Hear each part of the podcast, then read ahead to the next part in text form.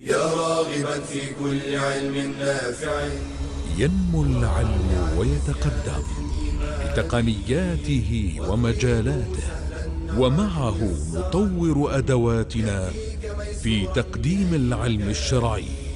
أكاديمية زاد. زاد أكاديمية ينبوعها. صاف صاف ليروي غلة الظمآن. هذه عقيدتنا الصحيحة فطرة تنفي الشكوك بواضح البرهان بشرى لنا زاد أكاديمية للعلم كالأزهار في البستان السلام عليكم ورحمة الله وبركاته. إن الحمد لله نحمده ونستعينه ونستغفره ونعوذ بالله من شرور أنفسنا ومن سيئات أعمالنا. من يهده الله فلا مضل له ومن يضلل فلا هادي له. وأشهد أن لا إله إلا الله وحده لا شريك له. وأشهد أن محمدا عبده ورسوله صلى الله عليه وعلى آله وأصحابه. ومن سار على نهجه واقتفى أثره إلى يوم الدين ثم أما بعد.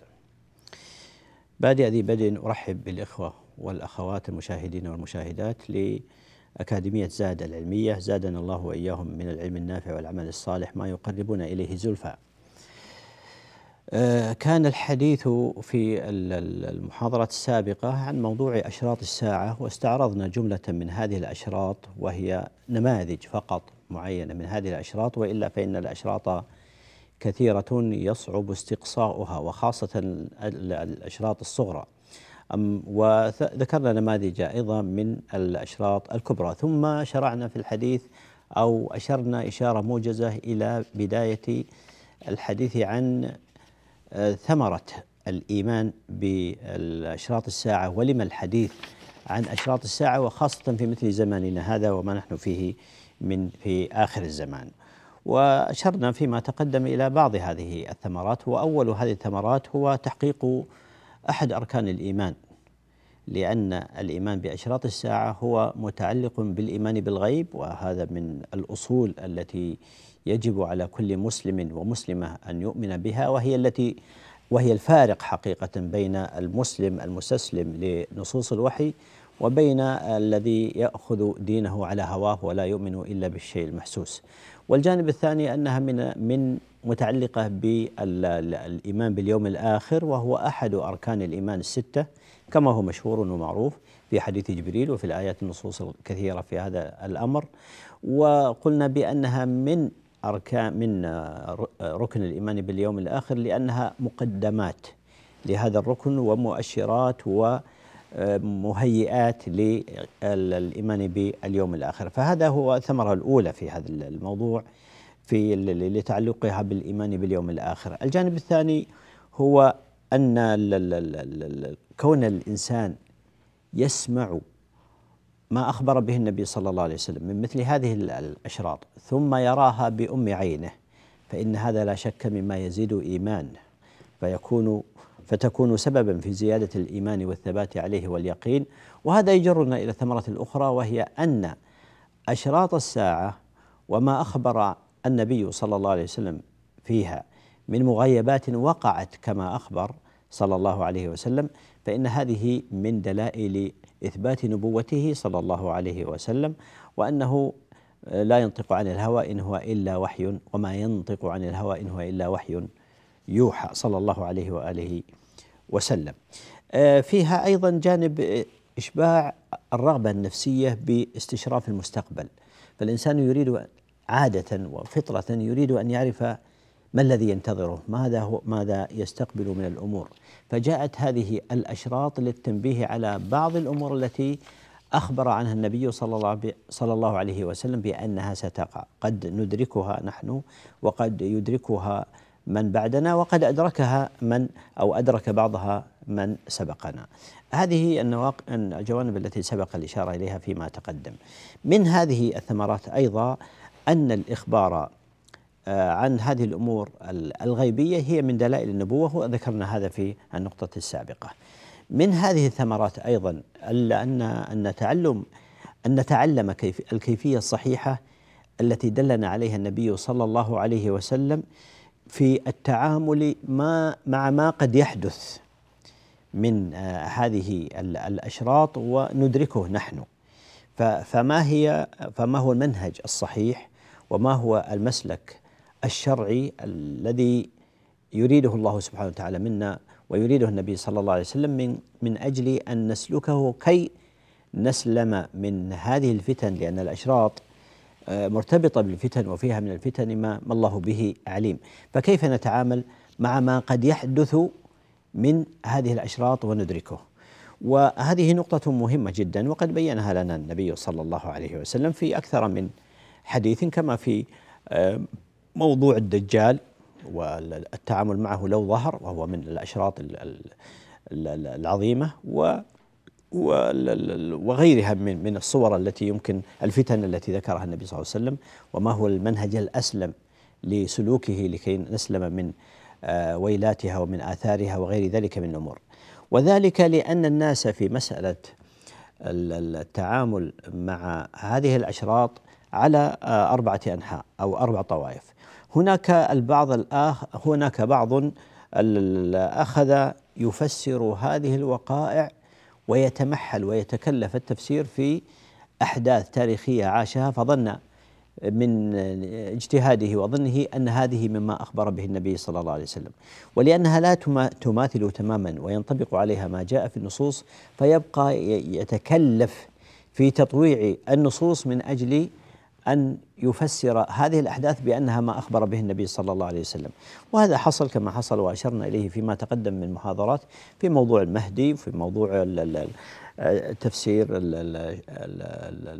انحسار الفرات عن جبل من ذهب وتأويله بأن هذا المراد به البترول في قضية مثلا غزو الروم وتفسير بأنها الحرب الأمريكية على العراق صدام بأنه السفياني وغيرها من آه، يعني تكلفات بعيدة عن مراد مراد الله تعالى ومراد رسوله صلى الله عليه وسلم. فهذا مسلك لا شك أنه خاطئ ويقعون في إشكالية حينما تنقشع هذه الأحداث ثم يتبين بعد ذلك أن أن ما كانوا يظنونه وينزلون عليه النصوص إنما هي أوهام وظنون ليست مطابقة وليست هي التي أخبر عنها النبي صلى الله عليه وسلم كما حصل في قضية ادعاء المهدية والمهدي في قضية الحرم وغيرها من آه، الأحداث. الطائفة الأخرى لما رأت كثرة الفتن والحروب والإشكالات التي نعيشها وتتابعت عليها مثل هذه المصائب أصيبت بنوع من الإحباط فتقاعست عن العمل.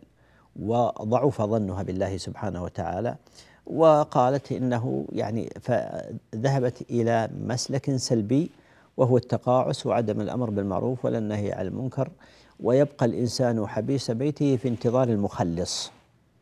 ينزل عليه المهدي ليقوده أو ينزل عليه المسيح عليه السلام ليصلح الأحوال هذا العالم يملأها عدلا كما ملئت جورا. أو أو تقوم الساعة وينتهي الأمر. فيبقى في إحباط وفي سلبية مميتة في انتظار مخلص من السماء وهذا لا شك أنه من المسالك الخطيرة والتي لم تكن مرادة ولم يأمر بها النبي صلى الله عليه وسلم بل بالعكس. النبي عليه الصلاة والسلام يقول لو قامت الساعة وفي يد أحدكم فسيلة فليغرسها فإنه له بذلك أجر. يعني لو قامت حتى قامت الساعة وليست مجرد ظهور بعض الأشراط فلا يتقاعسن عن العمل الذي يحتسب الأجر عليه عند الله عز وجل. فذكر الفسيلة كمثال. الفسيلة تحتاج إلى خمس سنوات من أجل أن يجني ثمرتها لكن لأنه ليس لها أي ثمرة دنيوية قامت الساعة لكن له أجر يحتسبه عند الله عز وجل. قال عليه الصلاة والسلام فليغرسها فإن له بذلك أجر. فيحتسبه عند الله سبحانه وتعالى. وهذا قاطع لشبهة هؤلاء المحبطين المثبطين الذين يتقاعسون عن العمل بحجة أن أشراط الساعة قد ظهر كثير منها وأن الساعة قد آن أوانها. فاصل ثم نعود لاستكمال ما بدأناه فإلى نلتقي. أستودعكم الله والسلام عليكم ورحمة الله وبركاته. بشرى أكاديمية للعلم كالأزهار في البستان.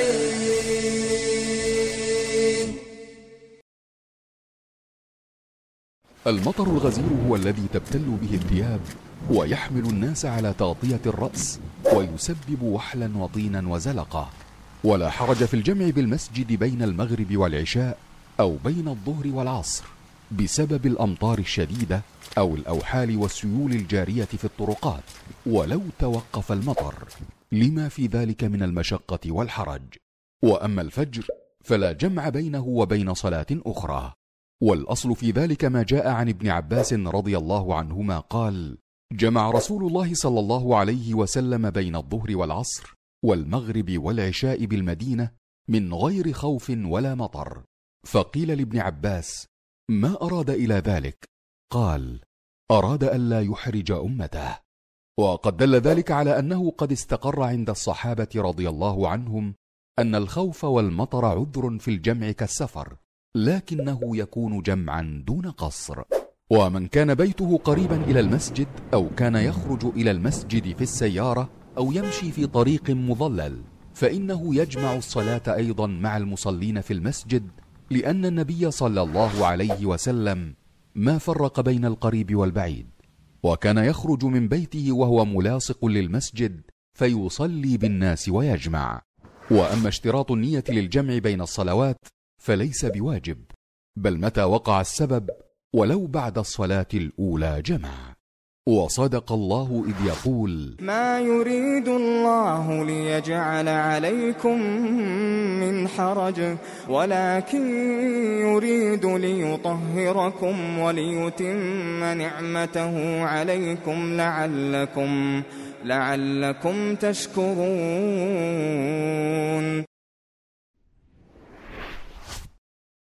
بشرى لنا زاد أكاديمية. للعلم كالأزهار في البستان. الحمد لله. أرحب بالإخوة بعد العودة.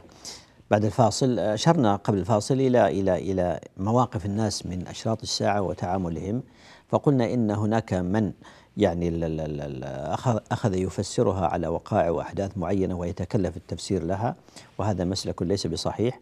ومنهم من أحبط ويعني وقع في في في في إحباط وسلبية وتكاسل عن العمل وعن الأمر بالمعروف والنهي عن المنكر ولا شك أن هذا من السلبيات التي لم تكن مرادة من الإخبار في النصوص الشرعية في كتاب الله تعالى وسنة النبي صلى الله عليه وسلم عن ال ال ال هذه الأشراط. بعضهم تنبأ وجعل يتخرص ويتنبأ بقرب نهاية الساعة. وقال إن الساعة ستقوم في الوقت الفلاني وفي فجعلوا يعني يتخرصون ويجعلون آه، يعني أرقاما من عندهم لنهاية العالم. وقرب قيام الساعة وأن الساعة آتية في الوقت الفلاني ونحو ذلك من الأمور ولا شك أن هذا من التخرصات من القول على الله بلا علم. الطائفة الرابعة لما رأت تخبطات هؤلاء لجأت إلى إلى جانب آخر وهو إنكار جميع هذه الأشراط وأنها أخبار آحاد وأنها لا تصح بها النصوص أو تأولوها بتأويلات بعيدة وهذا ظهر على من يسمون بالعقلانيين أو العصرانيين فظهر هناك من أنكر نزول المسيح عليه السلام ومن أنكر الدجال وقال هذه خرافة من الخرافات وإلى غير ذلك من الأمور التي لا تخفى على الجميع ولا شك أن هذه مسالك كلها باطلة وإنما هذه أخبار صحت عن النبي صلى الله عليه وسلم وهي واقعة لا محالة والواجب على المسلم التسليم والتصديق والإيمان بما أخبر به النبي صلى الله عليه وسلم ألا يتكلف في تفسيرها أنها وقعت اليوم أو ستقع غدا أو لم تقع أو وقعت فيما سبق لا وإنما إذا وقعت يتعامل معها بالتعامل الشرعي الذي سبق أن أشرنا إليه فيما تقدم. من ثمرات الإيمان باليوم الآخر بالأشراط الساعة هو فتح باب الأمل والاستبشار بحسن العاقبة لأهل الإيمان. لأنها أشراط الساعة حينما يعني أخبر بها النبي صلى الله عليه وسلم ذكر معها أنه يجب أن تكون حافزا للمبادرة بالأعمال الصالحة وأن المؤمن في أمن وسلام وأنها لا تقوم الساعة إلا على شرار الخلق. فمن رحمة الله عز وجل أن الله يرسل ريحا تقبض أرواح جميع المؤمنين. وذكر فيها بعض الأحداث التي هي من المبشرات كالانتشار العدل ورفع الظلم في عهد المهدي ونزول المسيح عليه السلام وجهاد المسلمين معه و يعني الأمور يستشرف لها الإنسان ويفرح بها. فهذه المعاني يجب أن يستثمر الإنسان أشراط الساعة وما أخبر به النبي صلى الله عليه وسلم في المبادرة بالأعمال. ولذلك جاء عن النبي صلى الله عليه وسلم قال آه، في آه، حديث حديثه عليه الصلاة والسلام قال بادروا بالأعمال سبعا. بادروا بالأعمال سبعا. فهذه الأشراط اجعلوها يعني سببا في المبادرة. هل تنتظرون إلا فقر منسي؟ صلى الله العافية والسلامة أو غنى مطغن أو مرض مفسد أو هرم مفند أو موت مجهز أو مجهز أو الدجال فشر غائب ينتظر أو الساعة والساعة أدهى وأمر. فهنا نلاحظ أن النبي صلى الله عليه وسلم وجه أمته عليه الصلاة والسلام إلى أن تبادر بالأعمال قبل قيام الساعة. وذكر في هذا الحديث ذكر منها يعني ما قد يعترض للإنسان بشخصه وما قد ينتظر الأمة والبشرية كلها في آخر الزمان والدجال وهو من أشراط الساعة فشر غائب ينتظر أو ما بعد الدجال وهي قيام الساعة. فشاهد أن من ثمرات المدارسة والعلم بأشراط الساعة هو أن تكون حافزا وعامل عامل إيجابي في المبادرة للأعمال الصالحة. لا ما ذكرناه عند الآخرين الذين نظن بأنه جانب سلبي ومن الإحباط. في حديث النبي صلى الله عليه وسلم الآخر قال اغتنم خمسا قبل خمسك وذكر عليه الصلاة والسلام آه، شبابك قبل هرمك وصحتك قبل سقمك وغناك قبل فقرك وفراغك قبل شغلك وحياتك قبل موتك وهذه هي الساعة الصغرى كما سبق أن أشرنا إليها فيما تقدم.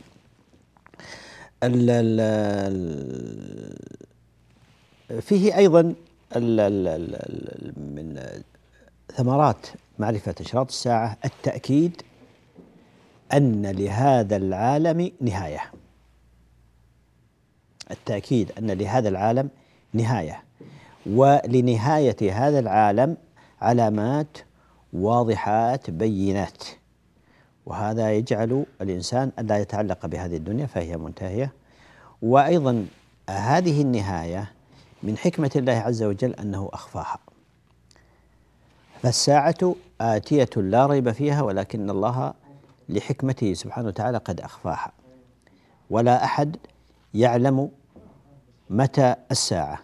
والتأكيد على أنه لم يثبت في تحديد عمر الدنيا أي دليل صحيح يمكن أن يعتمد عليه.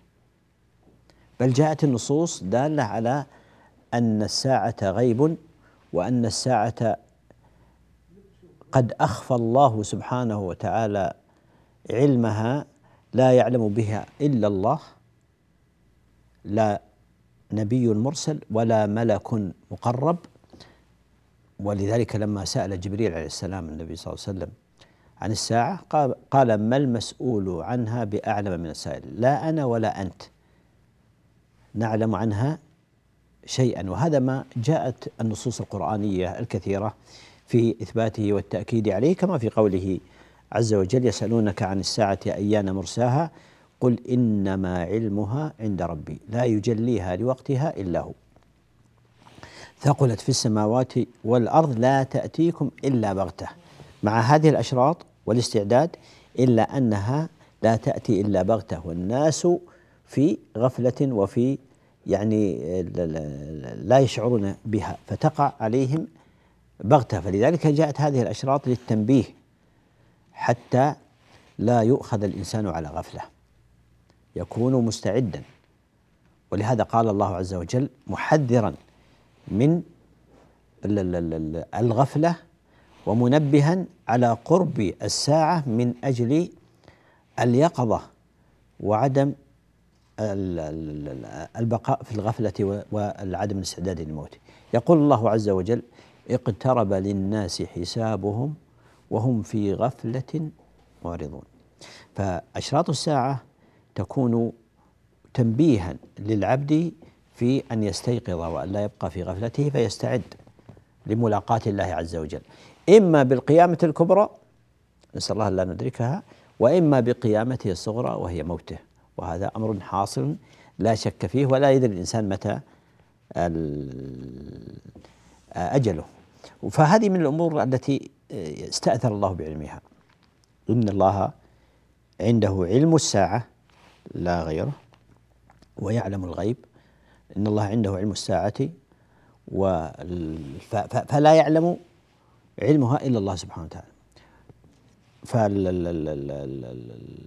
هذه من من من الفوائد والثمار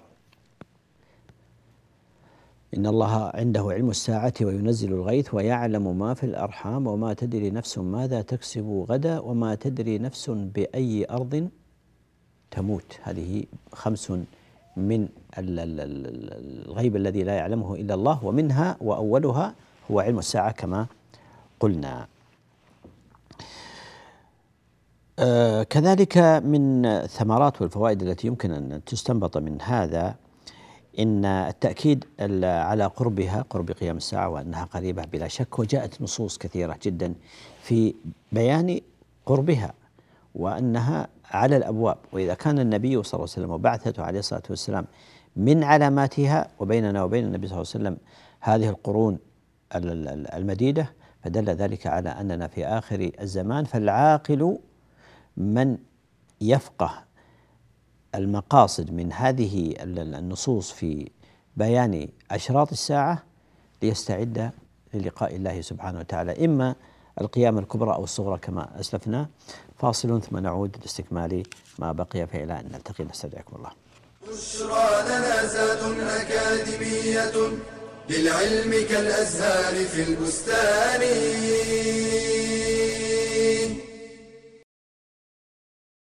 من رضي بالله ربا حقت عليه طاعته وعبادته. قال تعالى رب السماوات والأرض وما بينهما فاعبده واصطبر لعبادته. والصبر على أداء الطاعات أكمل من الصبر على اجتناب المحرمات. وطاعة الله تحتاج إلى أنواع من الصبر كالصبر على الإخلاص فيها ومدافعة دواعي الرياء والغرور والصبر على الاتباع فيها وتكميلها. والصبر على ترك التقصير فيها والابتداع والمداومة عليها وعدم الانقطاع. قال تعالى وأمر أهلك بالصلاة واصطبر عليها لا نسألك رزقا نحن نرزقك والعاقبة للتقوى. ومن صبر على الطاعة أثيب عليها عند العجز عن فعلها. قال صلى الله عليه وسلم إذا مرض العبد أو سافر كتب له مثل ما كان يعمل مقيما صحيحا. والمداومة على الطاعة تقود إلى حسن الخاتمة. فإن الكريم قد أجرى عادته بكرمه. أن من عاش على شيء مات عليه ومن مات على شيء بعث عليه. فاصبر على طاعة الله حتى تلقاه. قال الحسن البصري رحمه الله إن الله لم يجعل لعمل المؤمن أجلا. دون الموت. ثم قرأ. واعبد ربك حتى يأتيك اليقين.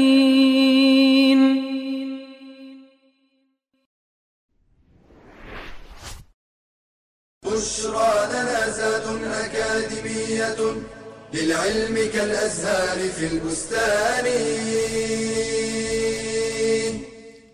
السلام عليكم ورحمة الله وبركاته. أه، تحدثنا فيما قبل الفاصل عن بعض أه، ثمرات الإيمان بأشراط الساعة ومدارسة أشراط الساعة ونستكمل هذه النقطة.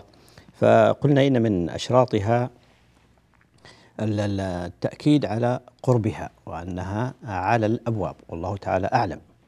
والواجب هو الاستعداد لها وللتعامل معها على المنهج الشرعي الذي آه، يعني دلنا عليه وبينه لنا النبي صلى الله عليه وسلم. هذا قد يجرنا إلى يعني تساؤل. أحيانا قد يقول بعض الناس هل يجوز لنا أن نتساءل متى الساعة؟ وهذا السؤال يعني على ضربين. وقد ورد هذا السؤال على النبي صلى الله عليه وسلم على ضربين أيضا. فجاء على سبيل الاستهزاء والإنكار. يسألونك عن الساعة أيان مرساها من المشركين. وهذا له جوابه وهذا السؤال له جوابه كما هو معروف. والأمر الثاني أنه على سؤال حقيقي على سبيل الاستخبار من أجل العمل لها والاستعداد لها. فلذلك نقول وهذا من ثمرات آه، دراسة أشراط الساعة أن للإنسان أن أن يفقه معاني هذه الأشراط وماذا يترتب على ذلك. من هذا النوع وهو نوع الاستخبار جاء رجل إلى النبي صلى الله عليه وسلم كما في حديث أنس فسأل النبي صلى الله عليه وسلم قال يا رسول الله متى الساعة؟ والحديث في الصحيحين مخرج في الصحيحين. السؤال صح التعبير سؤال بريء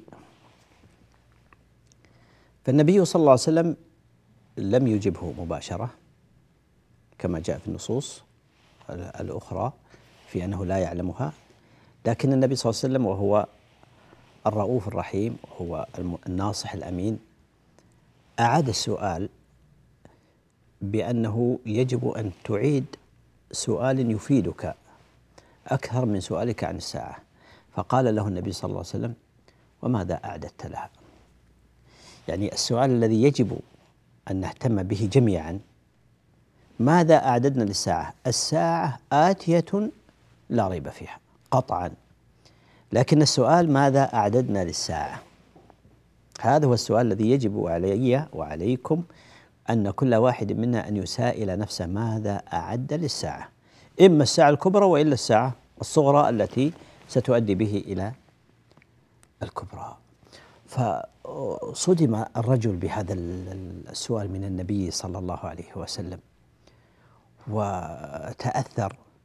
فقال يا رسول الله والله ما أعددت لها اعتراف وبيان حقيقة والله ما أعددت لها من كثير صلاة ولا صيام ولا صدقة لكني أحب الله ورسوله.